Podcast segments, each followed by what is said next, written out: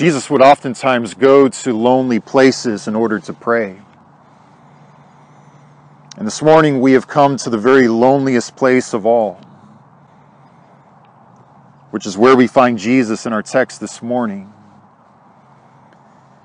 I am at a cemetery right now here in town. And as I look out at all of the various graves across this field, I can almost hear the residual sound of ministers reciting Psalm 23. While in the background, you can hear people faintly crying, maybe even on occasion loudly wailing. It just makes you wonder how many gallons of tears have fallen upon this field in the past hundred years. It's enough tears to fill an ocean. As I look out across this graveyard, I can almost see a crowd gathered around every casket just moments before it was lowered into the ground. I can almost see people in the 1920s, in the 1930s and 40s and 50s going up until our modern day. Headstones that once were brand new and immaculate and now are so disheveled and smeared in dirt that you can hardly even make out a grave. So many people have come to this graveyard, but right now, as I stand here this morning, I'm the only one who's here. I find myself standing in a ghost town that is dead silent. As I arrived earlier this morning, I was looking at a lot of the headstones. And it just makes me wonder who these people were. What kind of lives that they lived. I saw how some were, were born as long ago as the 1860s. Other people were laid to rest here just last week. Some had lived to be over a hundred years old. Others didn't even live to be two months old. And as we continue our series of the bombshells of Holy Week, where we left off last week was a lifeless Jesus on a cross. And this morning I would like to continue that in John chapter 19, starting in verse 38. After these things, Joseph of Arimathea, who was a disciple of Jesus, but secretly for fear of the Jews, asked Pilate that he might take away the body of Jesus. And Pilate gave him permission. So he came and took away his body. Nicodemus also, who earlier had come to Jesus by night, came bringing a mixture of myrrh and aloes, about 75 pounds in weight. And so they took the body of Jesus and bound it in linen cloths with the spices, as is the burial custom of the Jews. And now, in the place where he was crucified, there was a garden.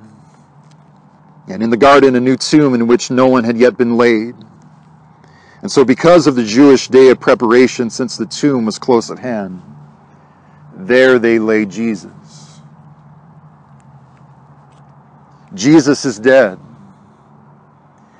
His lifeless body is still hung to a Roman cross.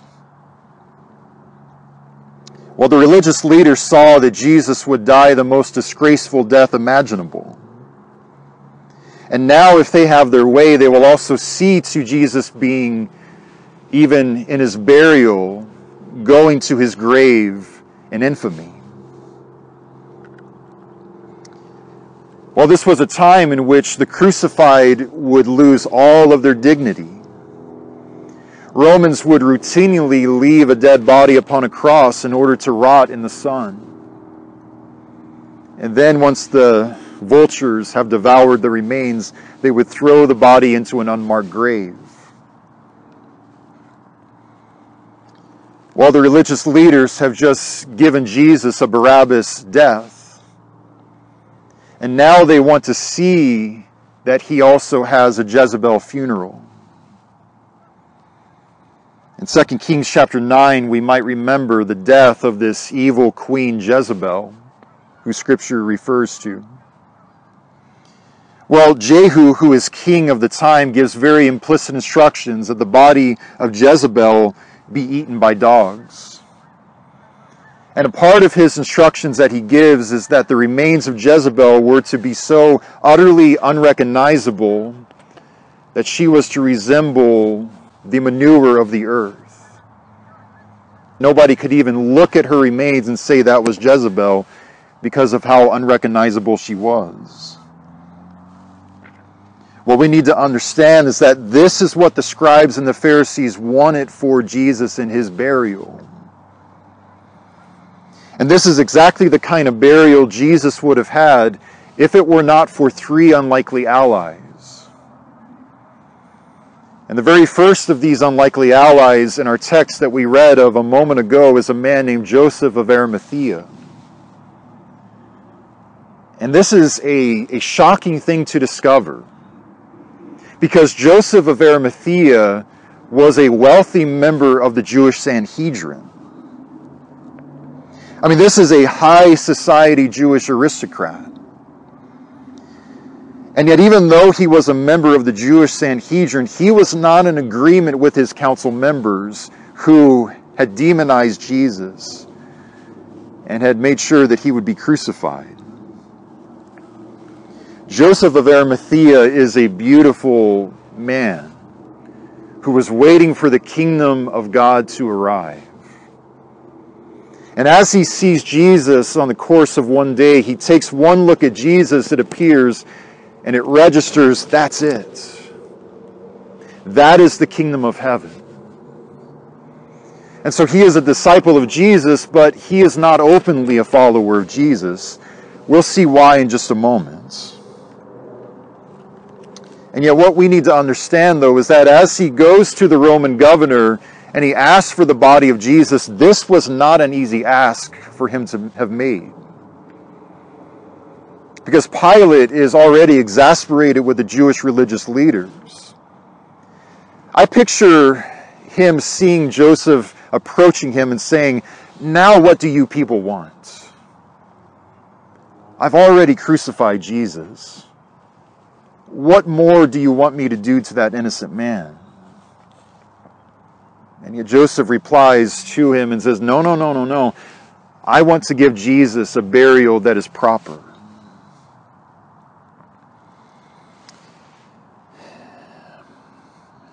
Well, most people who, according to their lowly economic means, when they had died, they would just be buried into a very simple grave covered with stones. And yet Joseph is a very wealthy man, though. He owns this, this huge, elaborate grave, or rather a tomb, that you could actually walk inside. It was larger than most small households. And it's got this stone that would be rolled out in front of it in order to keep intruding animals from entering inside. And so Joseph gives Jesus a tomb that, and a burial that is fit for a king. And see, this is very significant because if Joseph had not done this, Jesus surely would have gone to an unmarked grave, which would have made Pharisees and Sadducees' accusations a lot more credible in discounting Jesus' resurrection later on. And so Joseph is one of these allies, but, but another that we read of is even more shocking to our ears. Where another ally that is blessing Jesus in his burial is a man named Nicodemus. Nicodemus, as we may remember in John chapter 3, is a Pharisee. This is a teacher of Israel. This was a ruler of the Jews. And like Joseph, Nicodemus is also a believer of Jesus, but not openly. We may remember how in that third chapter of John, we see Nicodemus meeting with Jesus late in the evening. And he's got all kinds of questions for Jesus. He just wants to, to hear his sage wisdom and tutelage. And among the things that he walked away from that evening in that conversation with Jesus is that if you want to see the kingdom of, of God and of heaven with your own eyes, you've got to receive a spiritual birth from above. And now, yet again, we find Nicodemus coming to Jesus at night, this time in Jesus' death. He's got 75 pounds of myrrh and of aloes. This would have been an enormous sum of money that he had spent on these spices for the body of Jesus. And so we see the gift of myrrh being given to Jesus in his birth in the manger. And we also now see that gift of myrrh being given to Jesus in his burial. And so it's Nicodemus who anoints the body of Jesus. And, and this is such a beautiful act because when you would anoint a dead body, this was a tender act of love and devotion. It would be like if you have a whole bunch of flowers and you place them on a grave here in this graveyard. And yet it just astounds us because of all of the people who would have pulled Jesus off of the cross and buried him. We would have expected Peter, James, and John, the inner circle of Jesus. And yet these men are nowhere to be found. And yet, of all people, it is a council member and a Pharisee two members of the same Sanhedrin who condemned Jesus to the crucifixion that he has just undergone, who are the ones who beautifully pull him off of the cross, tend to his body, and prepare him for his burial now. Well, as we saw a moment ago, these men are making an astronomical sacrifice in approaching a Roman governor and requesting his body and giving up money and even a tomb of Joseph of Arimathea. But more than anything, what we need to understand, though, is that they are making an astronomical risk, especially. Notice how Jesus' death is forcing them out of secrecy and out into the open. Much earlier on in the Gospel of John in chapter 9, what we learn is that their very colleagues of the council and of the Sanhedrin have issued this decree that anybody who has confessed Jesus is to be excommunicated from Jewish culture. Families, on occasion, would even disown a child of theirs if they confess Jesus as Christ out of fear of being excommunicated very soon in the book of Acts, confessing Christ is going to become the highest crime in Israel. And yet, Joseph and Nicodemus are so fiercely mesmerized and under the spell of Jesus' holiness and of his innocence that they are willing for their whole entire empire of power and fame to come crashing down if it means loving and honoring Jesus in his burial. And what we especially need to understand is that as soon as he goes to Pontius Pilate, and as soon as all of the other council members receive word that Jesus has gone into Joseph's grave and that Nicodemus had been helping him, these two guys would have been viewed of as absolute traitors in their midst they would soon be looked upon as the Judas Iscariots of the Jewish Sanhedrin. This would have been like Mickey Mantle and Derek Jeter being seen wearing Red Sox caps. And I just find it so remarkable and what this says about human nature and sociology. Or out of almost 100 men in the Jewish Sanhedrin, we find only two who are stepping forward and saying what is so obvious, but what everybody else is never going to admit is that Jesus Christ is Lord. And it's something that we see even still to this day in the kingdoms of this world. How the easiest thing in the world is to blend in with all of the corruption of the crowd and to compromise the morality that they claim to be the guardians and gatekeepers of. while it is a very small, miniature, microscopic minority who says and does what is right. And yet, I especially want to concentrate on this right now. Notice that Jesus has lived his life in abject poverty for most of his 30 years, but especially these three years of ministry. And now he has just died in abject poverty. And that's because the place where Jesus had been buried, called Golgotha, was a garbage dump in Jerusalem. Jesus was born in an animal trough, and he died in a garbage dump. That's what the religious leaders are expressing loud and clear about Jesus to all these people. He is garbage. And now we are throwing him out with the morning garbage. And so he has lived in abject poverty, but notice now that in his burial and in death, he is being showered with lavish extravagance. When he was born, there was no room in the inn in Bethlehem. Those three years of ministry upon this earth, he had nowhere to lay his head. And yet, the one time where there was room for Jesus in the inn, that inn was a mausoleum. Somebody might say Jesus never would have wanted it that way. Somebody might say Jesus would have wanted to have been buried in an unmarked grave. And yet, I think about something that happened just a few days earlier in this week at a dinner party at Bethany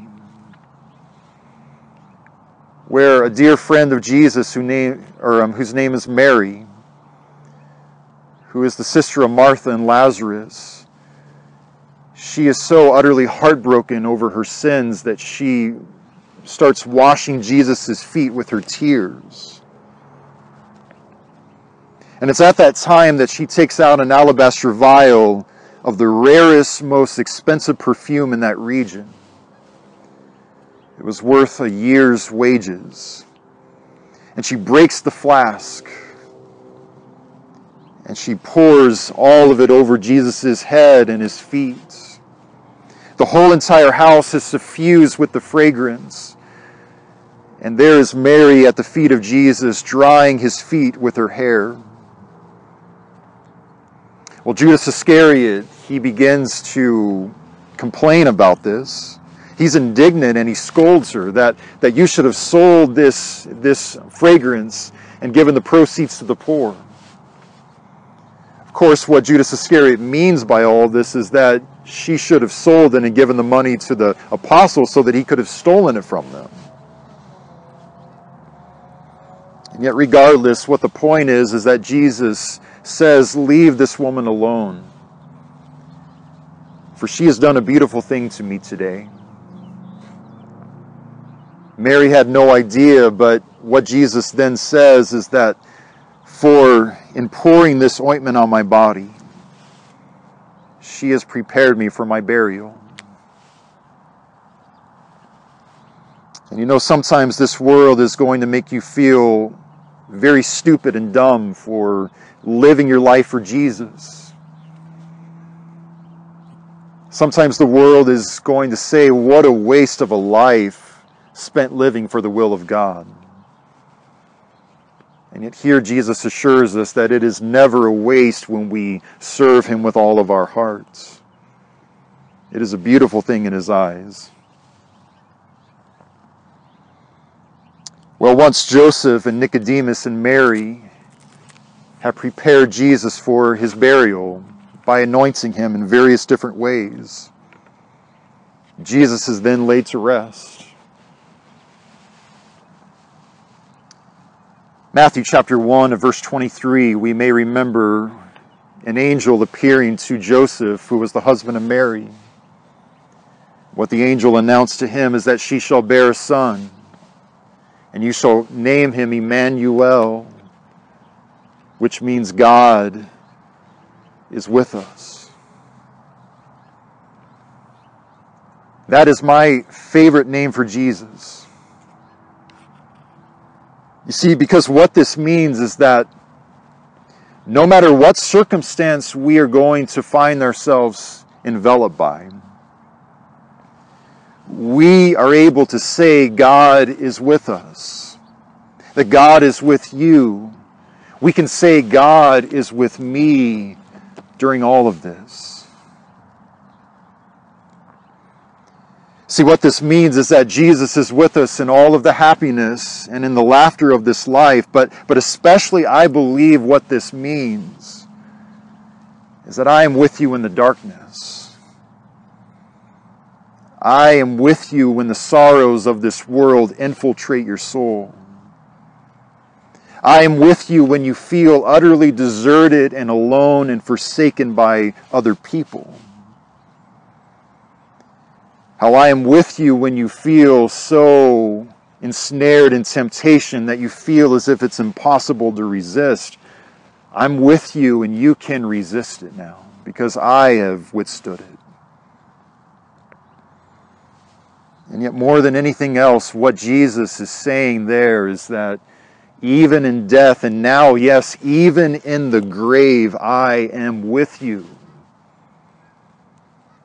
You see, just as you and I one day inevitably are going to have our day where now it's our funeral and we are the ones being lowered down into the earth. Jesus says, I've been there. And my name is Emmanuel, God with us. And as the body of Jesus is then placed inside Joseph's tomb, well, Sabbath and Passover have now fallen upon Jerusalem. At any other time, this would have been a celebration of celebrations. Everything in Jewish culture led up to it. And yet, this Sabbath is very unusual, though. You see, when Jesus was laid to rest on this Sabbath, this was a black Sabbath. There was no happiness to be found in all of Israel.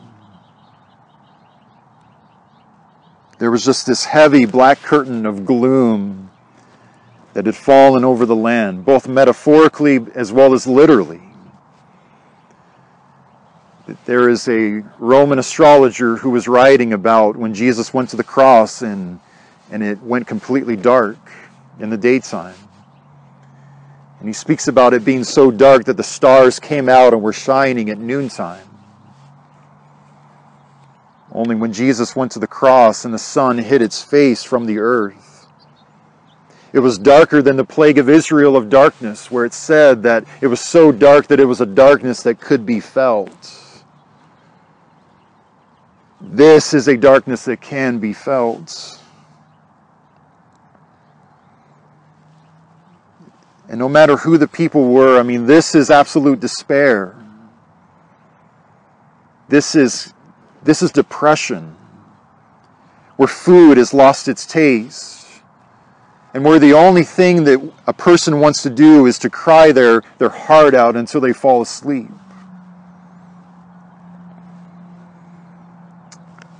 Um, somewhere in Jerusalem, the apostles are hiding away in the upper room they are psychotic with confusion and with sadness and with anxiety. They are sleep deprived. Because even though Jesus had said it would happen, like us, it doesn't always register at first. I mean, this was an absolute bombshell. As they retreat to the upper room on night one, Jesus is dead. On the next day, Jesus is dead. On the day after that, Jesus is still dead and he's buried now. If you're Peter, James, or John, it would have been like, we, wait a minute, we saw Jesus raise a little girl from the dead. We were there as it happened. We were there as Jesus brought a young man back to life. It was just the other week where he brought Lazarus out of his grave. But now Jesus is dead and Jesus is buried.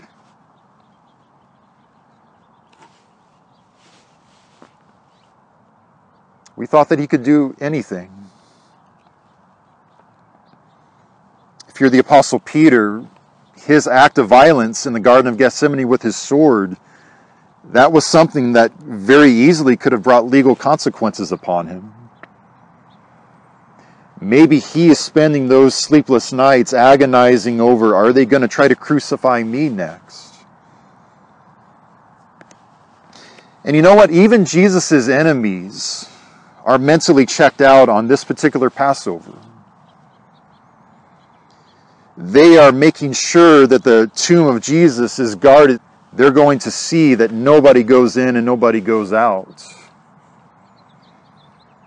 And yet, deep down, what is gnawing away at them like a parasite in their soul is that the Messiah was here. He was the Messiah who our forefathers waited generations for, and we killed him. We executed him. And we threw him out with the morning trash.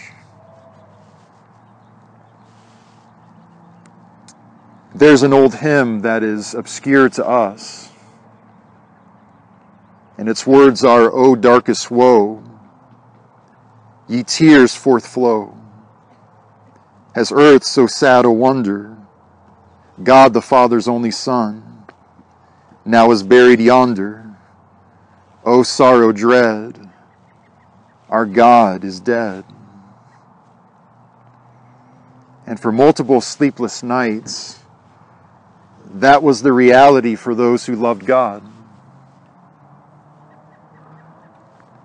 In 2008, we were in a cathedral in Quito, Ecuador.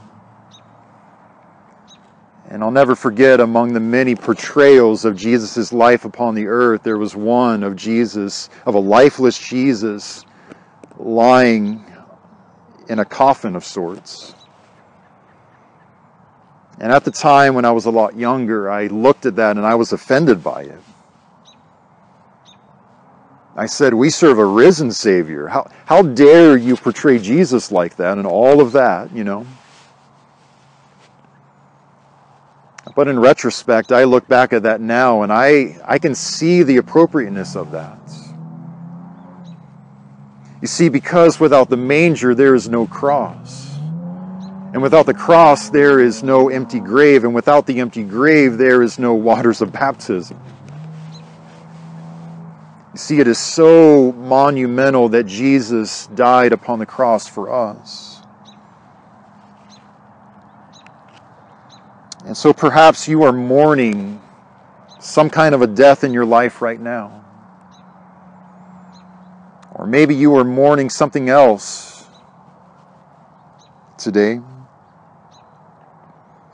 It might be a relationship that was once so full of life and love, but now is dead and has been buried. And you would give anything to have that friendship again.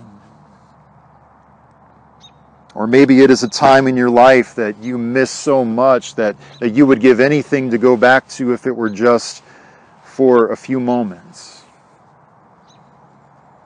Or maybe it's just the darkness and the hatred and the all of the animosity that is being embraced and encouraged in the world now. That is making you feel dead inside. And yet, regardless of how the world's darkness has come within us this morning, we can take solace in the words of Susanna Heschel, who is the daughter of the great rabbi Abraham Joshua Heschel and as she writes of her late father, what she says is this She says, Despair, my father used to remind me, is forbidden. She says, To despair is to deny that God is with us and that we are given no challenge without the resources of hope. And you see a soul crushing an adversary as death and the grave are to us. In just a matter of hours, the sun is going to come up. When Jesus died on the cross and his blood fell down, Satan was defeated. And when the sun comes up in just a few short hours on that morning, the grave will be defeated, even for us.